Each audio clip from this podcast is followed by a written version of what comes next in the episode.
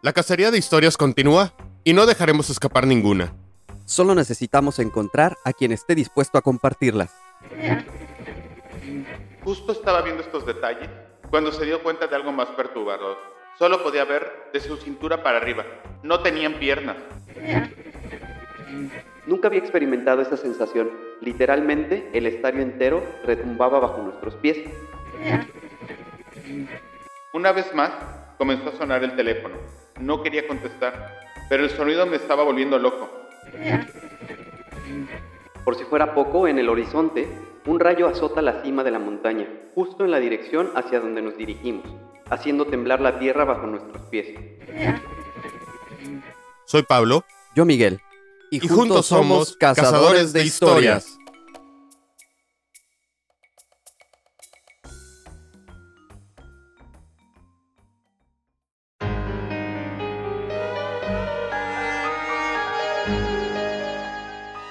No celebramos Halloween. No celebramos Halloween. No le abrimos la puerta a nadie y no regalamos dulces. Donde vivo es así. Y creo que después de escuchar esta historia entenderán por qué. Me mudé a finales del verano. Siempre viví en una ciudad grande toda mi vida. Así que cuando me surgió la oportunidad de mudarme por el trabajo, no lo dudé y solicité el cambio. Mi hija no estaba tan entusiasmada como yo. La idea de moverse al otro lado del estado no era lo suyo. Tal vez debí de hacerle caso, pero tenía una razón mayor para mudarme, misma que no le compartí. Encontré una casa bonita de dos pisos, a seis calles de la calle principal, donde se encontraban todas las tiendas del pueblo.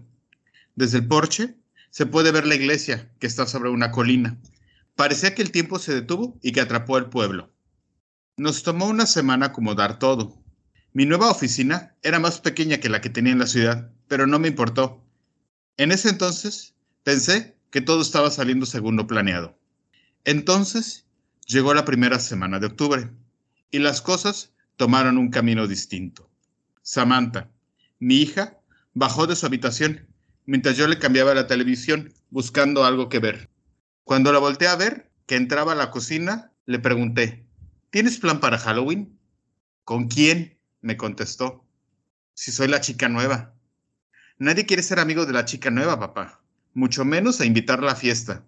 ¿Sabes? Este lugar es muy extraño, lo dijo señalando la ventana que daba hacia la calle. No es para tanto, le contesté. Verás que en poco tiempo serás la misma chica popular que eras en tu anterior escuela. Sam se me quedó viendo y después de unos segundos me dijo, realmente no sabes de lo que hablas, papá. Tienes una idea muy distinta de lo que soy. Tal vez, le contesté, pero las cosas mejorarán. Confía en mí. Tal vez, eso espero, Sam dijo. Pero los chicos de la escuela son tan raros. Les pregunté sobre Halloween y si en la escuela hacían una fiesta de disfraces o algo por el estilo. Y solo se me quedaron mirando, como si tuviera una segunda cabeza o algo brotando de un lado de mis hombros. ¿Y la tienes? Le contesté divertido. No, papá, en verdad, todo es muy raro. Por ejemplo, ¿por qué nadie ha decorado? incluso las tiendas del centro. Desde septiembre deberían de hacerlo, pero no es así. Sonreí. Ya lo había notado, pero no le di importancia. No te preocupes, Sam. Estamos en Nueva Inglaterra. Halloween lo llevan en la sangre. Tal vez solo esperan a que se acerque más la fecha. No en este pueblo, me contestó mi hija. Incluso, el otro día en la tienda de donas, la chica que me atendió se portó muy grosera y me cayó cuando le pregunté que cuándo harían donas especiales de esta festividad. Tal vez los dueños son súper religiosos, le contesté. Tal vez, dijo ella, pero es horrible. Me gusta mucho Halloween. Me quedé callado, mientras veía la televisión, y sin pensarlo mucho le dije, ¿y qué tal si enseñamos cómo celebrar? ¿Por qué no decoramos este fin de semana? Sonrió y me contestó, ¿por qué no? Tal vez sea divertido. Así que el sábado nos dedicamos a sacar las cajas que teníamos en el sótano. Estaba por subir la última cuando escuché que una patrulla se estacionaba frente a la casa y escuché la voz de mi hija, un poco alterada. ¿Cómo que tenemos que quitar todo? No permitimos esas cosas aquí, le contestó el policía, en un tono bastante grosero. Cuando salí de la casa, vi que estaban discutiendo, mientras Sam Terminaba de colocar una bruja en una de las ventanas. ¿En qué puedo ayudarle, oficial? Le pregunté al policía, mientras salía con una caja en manos. Este volteó a verme y me preguntó, ¿Es usted el dueño de esta casa? Sí, le contesté. Y ella es mi hija. Le dije en un tono que según yo le daba a entender que no me estaba gustando cómo le estaba hablando. Alguien llamó, diciendo que estaban colocando decoración obscena y grotesca en esta casa, me dijo. Al parecer, no había entendido mi tono. ¿Son nuevos? me preguntó. No me parece haberlos visto antes. Sí, le contesté. Tenemos solo un par de meses de habernos mudado. Bien, tiene que quitar todo esto. No está permitido ponerlo. ¿Halloween? ¿En verdad? dijo mi hija. Parecía que hubiera insultado a su madre o algo peor. La cara del policía se puso roja, con una expresión entre odio y sorpresa. Una palabra más y ambos terminarán detenidos, nos dijo. Y sin esperar respuesta, se subió a la patrulla. Si para la noche no han quitado todo, estarán en verdaderos problemas. Arrancó. ¿En verdad? No sabíamos qué decir. Me quedé viendo cómo éste doblaba la esquina y rumbo hacia el pueblo. ¿Qué acaba de pasar? me preguntó Sam. No lo sé, le contesté. Pero deja llamo a la estación de policía para levantar una queja sobre lo que dijo y cómo nos trató. Cuando marqué y expliqué la situación, me llevé otra sorpresa. Me dijo el oficial que tomó la llamada que estaba al tanto de lo que había pasado. Aunque de una manera un poquito más amable, me dijo que esperaba que para la noche ya hubiéramos quitado toda la decoración. Creo que sí, tienes mucha razón, hija, Estamos en un pueblo muy religioso. Está bien, papá, no pasa nada, dijo Sam. Quitemos todo. No quiero que te metas en problemas por una decoración tonta. Los días pasaron. Halloween llegó. En verdad, aún esperaba que los niños salieran a pedir dulces, pero no fue así. El pueblo parecía un pueblo fantasma, sin nadie en la calle. Incluso las luces de todas las casas estaban apagadas. Sam me dijo, mamá estaría súper molesta con esto. Tú sabes cómo le gustan todas las celebraciones. Me reí.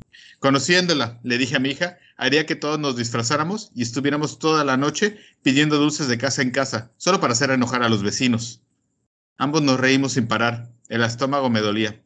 Cuando a fin paró nuestra risa, Sam me preguntó, ¿Y por qué estamos aquí, papá? Yo le contesté, era una oportunidad de trabajo. No, en verdad, papá. Dime la verdad, sin mentir. ¿Por qué estamos aquí? Es para que estemos más cerca de la tumba de mamá, ¿verdad? Ya te dije, hija, es una oportunidad de trabajo y no la quería desaprovechar. Sabía que tarde o temprano esta plática tendría que llegar. Su madre había muerto hace poco más de un año de un ataque al corazón.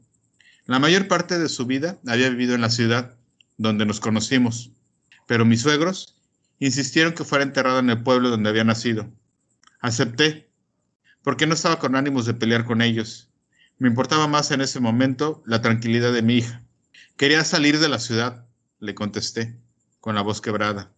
Ella me abrazó y después de un momento me dijo, ¿sabes? Yo también la extraño mucho y sé que quieres estar más cerca de ella. Ayer pasé por la tumba, saliendo de la escuela. Me sorprendí, porque mi hija tenía un gran resentimiento por la muerte repentina de su madre. ¿Tus abuelos aún le ponen flores en la tumba? le pregunté. No, contestó ella. Bueno, al menos no ayer. Estaban todas limpias, sin flores a la vista. Bien, le contesté, enjugándome las lágrimas. ¿Qué hacemos? ¿Tienes hambre? ¿Pido una pizza? Sí, papá, me parece bien. Llamé por teléfono a la pizzería, pero nadie contestó.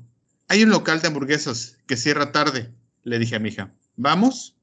Sam tomó las llaves del auto. Tomé esto como un sí y nos subimos al mismo para dirigirnos al centro del pueblo. Cuando cerré la puerta del auto, noté una luz naranja que provenía del cuarto de mi hija. ¿Se te olvidó quitar esas calabazas? le pregunté. Sí, me contestó con una sonrisa traviesa. Debí olvidarlas. Qué tonta de mí. San arrancó el auto. Conducía hacia el restaurante. Yo a su lado veía cómo toda la ciudad estaba completamente a oscuras. No solo las casas, incluso el alumbrado público estaba apagado. No nos topamos con nadie, ni un auto se veía en la calle. Qué raro, pensé. No son más de las 8 pm y esto parece el fin del mundo. Cuando llegamos y estacionamos el auto frente al restaurante, Sam dijo, ¿Tú crees, papá? Parece que que hubiera un apagón. Obviamente, El restaurante estaba cerrado. ¿Intentamos otro lugar? me preguntó Sam. Sam, le contesté, vámonos para la casa.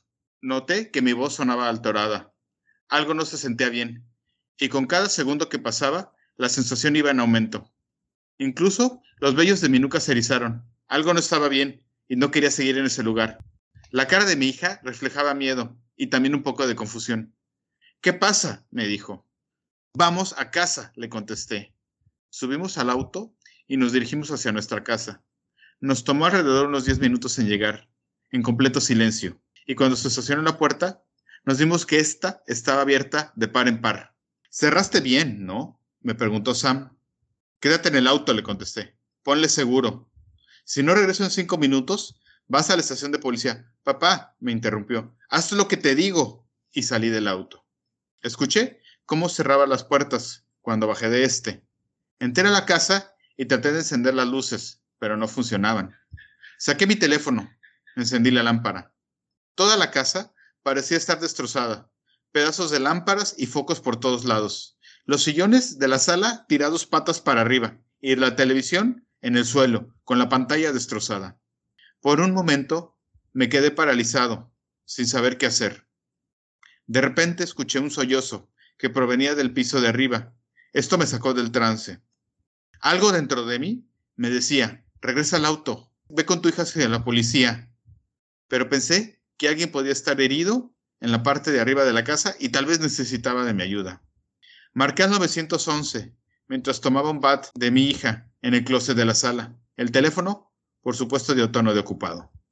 Maldita sea, murmuré, y me lo metí en el bolsillo. Tomé el bat con ambas manos y subí las escaleras. Los sollozos se escuchaban más cerca, conforme subía las escaleras, pude darme cuenta que provenían del cuarto de mi hija. Cuando llegué a este, la puerta estaba entreabierta. Con el bat, terminé de abrirla y pude ver hacia el interior. La luz de la luna que entraba a través de la ventana del cuarto iluminaba la silueta de una mujer sentada en la cama de mi hija.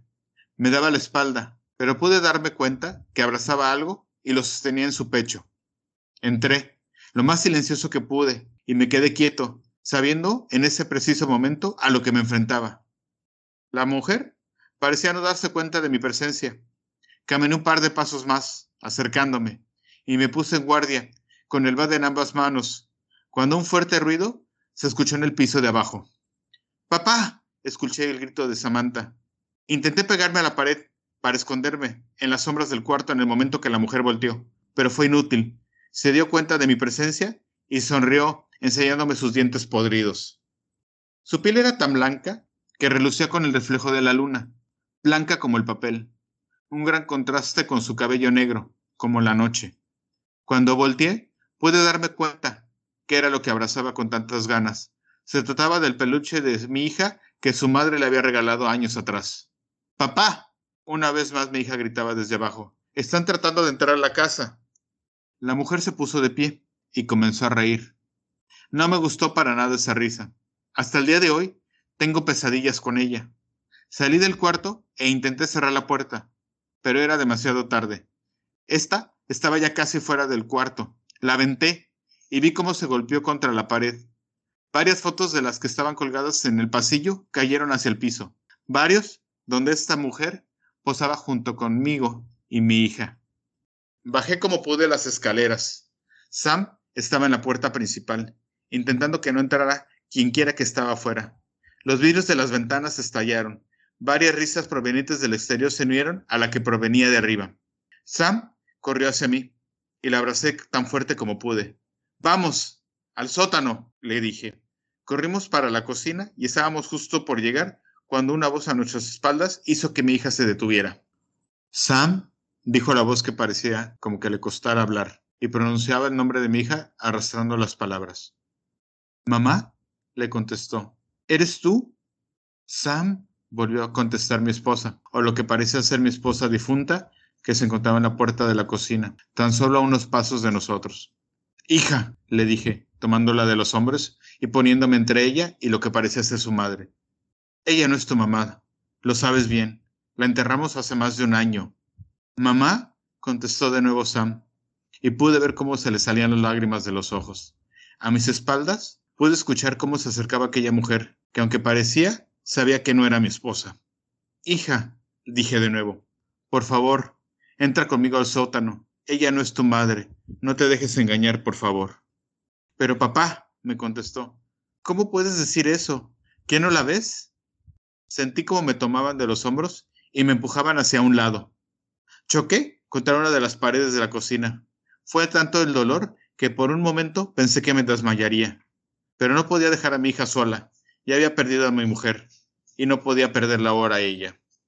Me puse de pie y corrí hacia mi hija, prácticamente arrancándola de las manos de la mujer que sabía que no era su madre. Como pude, la arrastré hacia el sótano y cerré la puerta atrás de nosotros. Papá, ¿qué haces? ¿Qué no ves que es mamá? Y me golpeó el pecho mientras yo la abrazaba llorando junto con ella. Sam, bien sabes que esa no es tu madre. Lo sabes bien. No insistas, por favor. No puedo perderte como la perdí a ella. Sam no dejaba de llorar, pero poco a poco sentí cómo se relajaba y por fin pude soltarla. Mientras, arriba escuchaba cómo la mujer seguía pronunciando su nombre y el mío también, pero con más rabia, y golpeaba una y otra vez la puerta. No sé cuánto tiempo pasó, pero por fin Samantha se durmió, después de que se acomodó encima de unas cajas. Yo, por otra parte, no pude dormir. Aunque ya no escuchaba la voz de esa mujer, se escuchaba pasos y cómo movían cosas arriba en la casa. Por fin amaneció. Tuvimos el valor para salir. Parecía que había pasado un tornado por toda la casa. Muebles y cosas rotas por todos lados. Salimos. Y en la calle nos encontramos con el policía que nos había pedido quitar las cosas de Halloween. Ahora entienden por qué no celebramos Halloween ¿Y por qué apagamos todo y no salimos de nuestra casa durante esa noche? Nos dijo. ¿Por qué no nos advirtieron nada? Le contesté. ¿Nos habrían creído? Fue su respuesta, con una sonrisa un tanto irónica. Tuvieron suerte. Muchos no sobreviven la noche. Los días siguientes fueron muy distintos.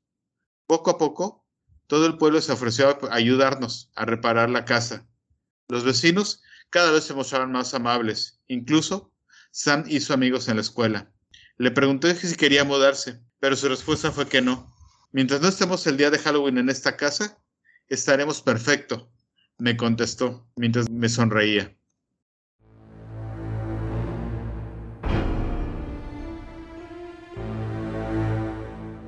La Casa de los Gritos. Era el año 1971 en Maracay, la urbanización donde se encuentra esta casa siempre ha sido una comunidad tranquila y familiar. Sin embargo, hasta nuestros días, ninguno de los vecinos ha logrado olvidar una historia que a continuación conocerán. Juan Carlos y Emilia estaban recién casados y vivían en un cómodo apartamento del centro. Con el tiempo, decidieron comprar una casa en una urbanización cerca de la avenida Las Delicias. Para celebrar su nuevo hogar, organizaron una fiesta con los familiares y en medio del brindis, Juan Carlos proclamó, con mi familia hasta la muerte. Todos se miraron las caras y bromearon porque consideraron algo exageradas las palabras de Juan Carlos. Meses después, Emilia quedó embarazada de su primer hijo, Óscar, y en los años posteriores nacieron sus otros hijos, Alejandro y Beatriz. El lugar que tanto habían soñado como pareja se había hecho una realidad. Los niños estaban creciendo.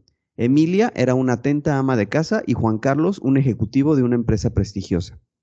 Cuando los niños ya estaban en la escuela, Emilia comenzó a tener varias pesadillas relacionadas con una enorme sombra que le perseguía hasta despertarla. En cuanto a Juan Carlos, él estaba distante, se enfocaba más en el trabajo y dejaba poco espacio para compartir con la familia. Por esa razón, las discusiones entre la pareja comenzaron a hacerse más constantes y en ocasiones peleaban por cosas insignificantes. Con el pasar de los días, Emilia comenzó a percibir situaciones extrañas en su hogar. A veces escuchaba que la llamaban y luego se daba cuenta de que no había nadie. De igual forma, comenzaban a darle ataques de pánico incontrolables. Una noche, entre sus pesadillas, vio a Juan Carlos acostado en medio de la calle y a una mujer hermosa de tacones altos caminando sobre él. Ella se despertó y comenzó a llorar sin detenerse. Miró al lado de su cama y ahí estaba él, durmiendo plácidamente. Emilia se quedó tranquila y se volvió a recostar. Cuando se estaba quedando dormida, escuchó una voz áspera que le dijo, Ten cuidado. Se volvió a levantar de la cama y se fue hasta la cocina para prepararse un té. Esa noche no durmió más, y desde esa vez el ambiente de la casa se tornó pesado. Era tanta la pesadez que los niños lo reflejaban con su mal comportamiento en la escuela. Una mañana, Juan le indicó a su esposa que se quedaría varios días en Valencia por temas de negocios. ¿Por qué tantos días? ¿Recuerdas que tienes hijos? ¿O tu jefe no entiende las responsabilidades de tu hogar? No vayas a empezar, Emilia. Los negocios son negocios. El señor Zambrano me asignó esa tarea por ser el empleado más comprometido. Además, esto es solo trabajo. Ya verás los beneficios que nos traerá. Este año sí nos vamos de vacaciones a Margarita y el ataque se te pasará. Emilia se mordió los labios. Tenía el presentimiento de que Juan mentía. Respiró y siguió haciendo los quehaceres. En cuanto a él, como si nada, terminó de alistar su maleta y se fue. Juan Carlos volvió rutina su ausencia en la casa, y Emilia empezó a callarse las inquietudes por temor a perderlo, aunque a veces ella quería irse lejos con sus hijos y dejarlo para siempre. Un sábado, este hombre prometió regresar esa noche, pero llamó para informar que no iría a casa y en recompensa por su ausencia tendrían un domingo familiar en el zoológico. Emilia estaba furiosa con un nudo en la garganta y un nuevo ataque de pánico. A los 20 minutos respiró, se calmó y dispuesta a confirmar las palabras de Juan y de un plan y llamó al jefe. Buenas noches, señor Zambrano. Primero, disculpe la molestia. Le habla Emilia, la señora Olivares. Lo llamo para preguntarle por mi esposo que no ha llegado, y eso me tiene preocupada, porque él dijo que a esta hora ya estaría con nosotros. Un gusto saludarla, señora Emilia. No creo saber nada de él en este momento, aunque le puedo asegurar que a las 7 pm me lo encontré en el ascensor y me comentó que se iba para su casa. Muchas gracias, de seguro está por llegar, así que me quedo más tranquila. Emilia quedó en silencio. Su respiración se aceleró de nuevo. Sintió un vacío en su ser, como si su cuerpo se desplomara y cayera en un hoyo infinito. Sus manos le temblaron. Juan estaba mintiendo y llevaba meses haciéndolo. Enseguida se aproximó a su hijo Oscar y mirándola tan nerviosa le preguntó, Mamá, ¿mi papá llegará esta noche? No, se tuvo que quedar. Oscar, vete con tus hermanos a ver la televisión. Aunque pensándolo bien, por la hora, deben estar pasando Esmeralda. Mejor váyanse a dormir. Oscar se retiró y por ser el mayor se llevó a sus hermanos a dormir. Emilia se asomó por la ventana y vio que estaba empezando a llover. Se le aguaron los ojos, cerró las cortinas y se fue a su cuarto. Sentada en la cama empezó a darse golpes en las rodillas y a darse cachetadas ella misma. Amaba a Juan con todo su ser y sabía que todo lo construido se desplomaría. Respiró un par de veces y en eso empezó a oír de nuevo una voz en la cabeza. Él te está engañando, eso lo sabes. Se le ocurrió buscar entre las gavetas de su marido. Removiendo todo, a los minutos encontró un recibo de un hotel del centro. Debajo de su ropa interior había una caja de fósforos de un bar de mala muerte y una fotografía de él abrazando a otra mujer. Al voltear la foto descubrió el siguiente mensaje. Para mi cielo, Juan Carlos, siempre tuya, Cecilia. Con mucha rabia y desesperación se acostó en la cama a llorar entre las almohadas. Las voces en su cabeza la estaban atormentando. Es el momento para desaparecer. A las doce de la mañana se levantó de la cama y decidió ir hasta el garage. Agarró un galón de gasolina y comenzó a rociarla alrededor de su carro, un Ford LTD 1970. Al instante, entró a la casa de nuevo y buscó a sus hijos. Los sacó de la cama y los llevó medio dormidos hasta el garage. Beatriz preguntó entre dormida y despierta. Mami, ¿para dónde vamos? Vamos a un lugar donde seremos felices, le respondió. Se montaron en el carro y Emilia bajó los seguros. Abrió la ventana del conductor, sacó del bolsillo la caja de fósforos de Juan, Prendió uno y lo lanzó al suelo. Con rapidez las llamas se hicieron grandes. Los niños, asustados, comenzaron a gritar e intentaron abrir las puertas. Mientras tanto, Emilia llorando les dijo, Con mi familia hasta la muerte. El techo del garage empezó a quemarse mientras afuera llovía a cántaros. Algunos vecinos se percataron del humo saliendo de la casa. Varios hombres brincaron la pared y se encontraron con la escena del carro de esa familia prendido en llamas, y desde su interior todos gritaban de agonía. Cuando estos hombres lograron apagar el fuego era demasiado tarde. Emilia, Alejandro y Beatriz ya estaban muertos. Sin embargo, Oscar, el hijo mayor, aún estaba vivo, pero al llegar al hospital, el niño falleció. La casa no sufrió ningún daño, solo se quemó parte del techo del garage. Al enterarse del suceso, Juan Carlos quedó en shock y no logró asimilar la tragedia. El luto cubrió a esa zona de Maracay. A los meses, Juan puso en venta la casa. Mientras conseguía algún comprador, el lugar permaneció vacío y con un ambiente nostálgico. Un año después de la tragedia, unos compradores aparecieron. Era una pareja de adultos mayores que les gustaba la frescura de la urbanización. A los pocos días de comprarla, se mudaron y se instalaron con rapidez. Una noche, después de una pesadilla, la señora se despertó asustada. Se paró de la cama y caminó hacia la ventana. De pronto escuchó que unos perros de la calle se detuvieron en el portón a aullar. Al correr la cortina se asustó porque vio cerca de ese portón a tres sombras humanoides. Parecían estar abrazadas. Además, se escuchaban apenas sus lamentos. Con prisa despertó a su esposo y salieron hasta el porche. Al prender las luces, los lamentos dejaron de escucharse y las sombras se desintegraron. Al día siguiente, la pareja y la vecina de al lado establecieron una larga conversación entre café y pan. Ella, aprovechando la oportunidad, les contó sobre los sucesos y los misterios de esa casa. A las semanas, esta pareja de adultos mayores decidió mudarse y dejar la casa sola. A lo largo de los años, la historia se inmortalizó porque muchas personas aseguraban varias situaciones aterradoras de esta casa. A veces se podían escuchar los gritos desgarradores a medianoche. En otras ocasiones, en sus paredes aparecían grandes manchas de sangre. Muchos cuentan que en ciertas épocas del año, la casa se desaparecía en la lejanía. Otros aseguraban ver a la mujer prendida en llamas mirando a través de la ventana. Ante estas situaciones, los vecinos decidieron tapar con madera las ventanas y llevar algunos curas a bendecirla. Sin embargo, las manifestaciones paranormales continuaron. Inhabitada y visitada por curiosos de la zona, esta casa permaneció sola por muchos años, pero en la actualidad, alguien la compró y la remodeló por completo. Según los rumores, llevaron una espiritista para limpiar las energías del lugar. Aunque dejó de existir, es inevitable pensar en sus espíritus atrapados. Eh, pues como les prometimos, eh, este es un especial para Halloween, Día de Muertos. Creo que nos, nos fuimos más por la onda del Halloween, tanto Miguel y yo, con dos historias muy diferentes, pero espero que, hayan sido de su agrado. Igual la forma hasta como empezamos y narramos las historias fue un poquito diferente, ¿no? Me gustó mucho la, historia de Miguel. Estaba preguntando ahorita ante, así que tras cámaras si era basado en algo real y todo, y me dice que, pues al parecer, pero que no podría confirmarlo, ¿no? ¿Verá, Miguel? Sí, este, estuve yo tratando de buscar, pero la verdad no sé si es real o no. Eh, la encontré con un chico que se llama José Bordón, él la, la narró, entonces la verdad no sé si sea completamente real, seguiré buscando para ver si, si, si es algo que sucedió o es una, una historia de ficción, pero me pareció que cabía bastante bien para, el tipo de episodio que estábamos, ajá, que estábamos planeando.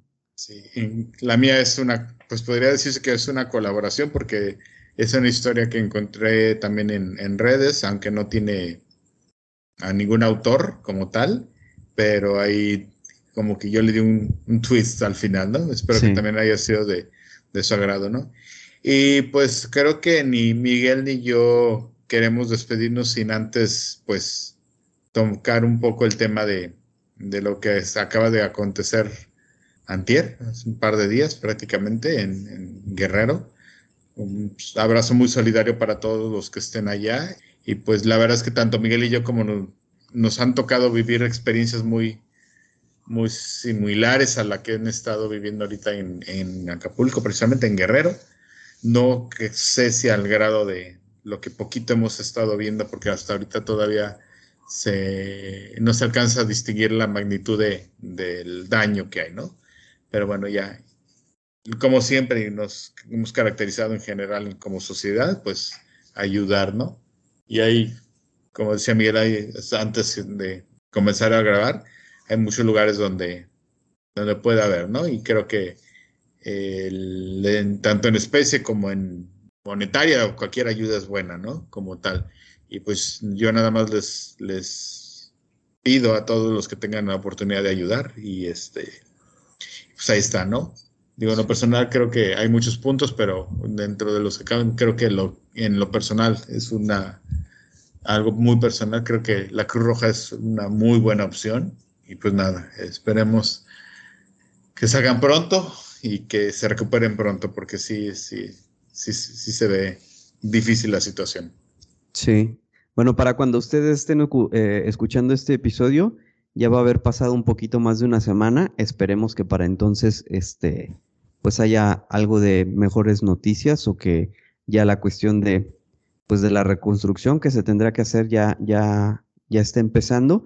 Y pues sí, como dice Pablo, no pierdan la oportunidad de, esto va a requerir tiempo, como decía él, por experiencias que tuvimos nosotros ahí en Cancún, sobre todo hace, pues ya como 18 años fue. Con Wilma, sí. Wilma, ajá.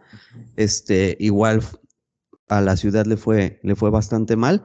Y pues es una cosa que no se resuelve ni en una ni en dos semanas, va a tardar bastante. Entonces, mientras haya la oportunidad, ya sea en especie o, o en dinero, pues hay, hay varias eh, opciones, eh, digamos, confiables que, que por experiencias pasadas sabemos que la ayuda sí llega al, al, a las personas necesitadas, entonces pues nada más hay que rascarle un poquito para asegurar que, que lo que estemos este, nosotros aportando, aunque sea un pequeño granito de arena, pues llegue a las personas que realmente en este momento lo necesitan. Y pues como decía Pablo, un, un abrazo muy fuerte y eh, ojalá el puerto pueda salir de esta lo más, lo más pronto posible. Así es, y pues nada, ya nada más me toca despedir, como cada episodio, el podcast. Nos estaremos escuchando la próxima semana. Eh, les recuerdo nuestras redes sociales, el correo cazadorhistoriospodcast.com, nuestra página de YouTube, nuestro canal, más bien dicho, donde les pido que nos den campanita, like y todo para que estén al pendiente de las, de las nuevas historias que estamos contando semana a semana. Nuestro ex Twitter, Casa Historias P. Eh, y la página de Facebook, que es donde también ahí podrán escucharnos, ¿no? O más dicho, enterarse de, cómo vamos, que es Cazadores de Historias Podcast. Y pues nada, eh, Miguel, ¿algo más que quieras tú comentar? No, nada más. Eh, pues ahí seguiremos, ya saben, cada ocho días, todos los jueves. Aquí seguiremos mientras nos estén aguantando y nos sigan mandando sus, sus historias. Aquí estaremos trayéndoles historias que narrarles cada, cada jueves. Y pues no, nada más, nada más que agregar. Ok, muchísimas gracias y es, este, nos vemos la próxima semana. Nos escuchamos la próxima semana.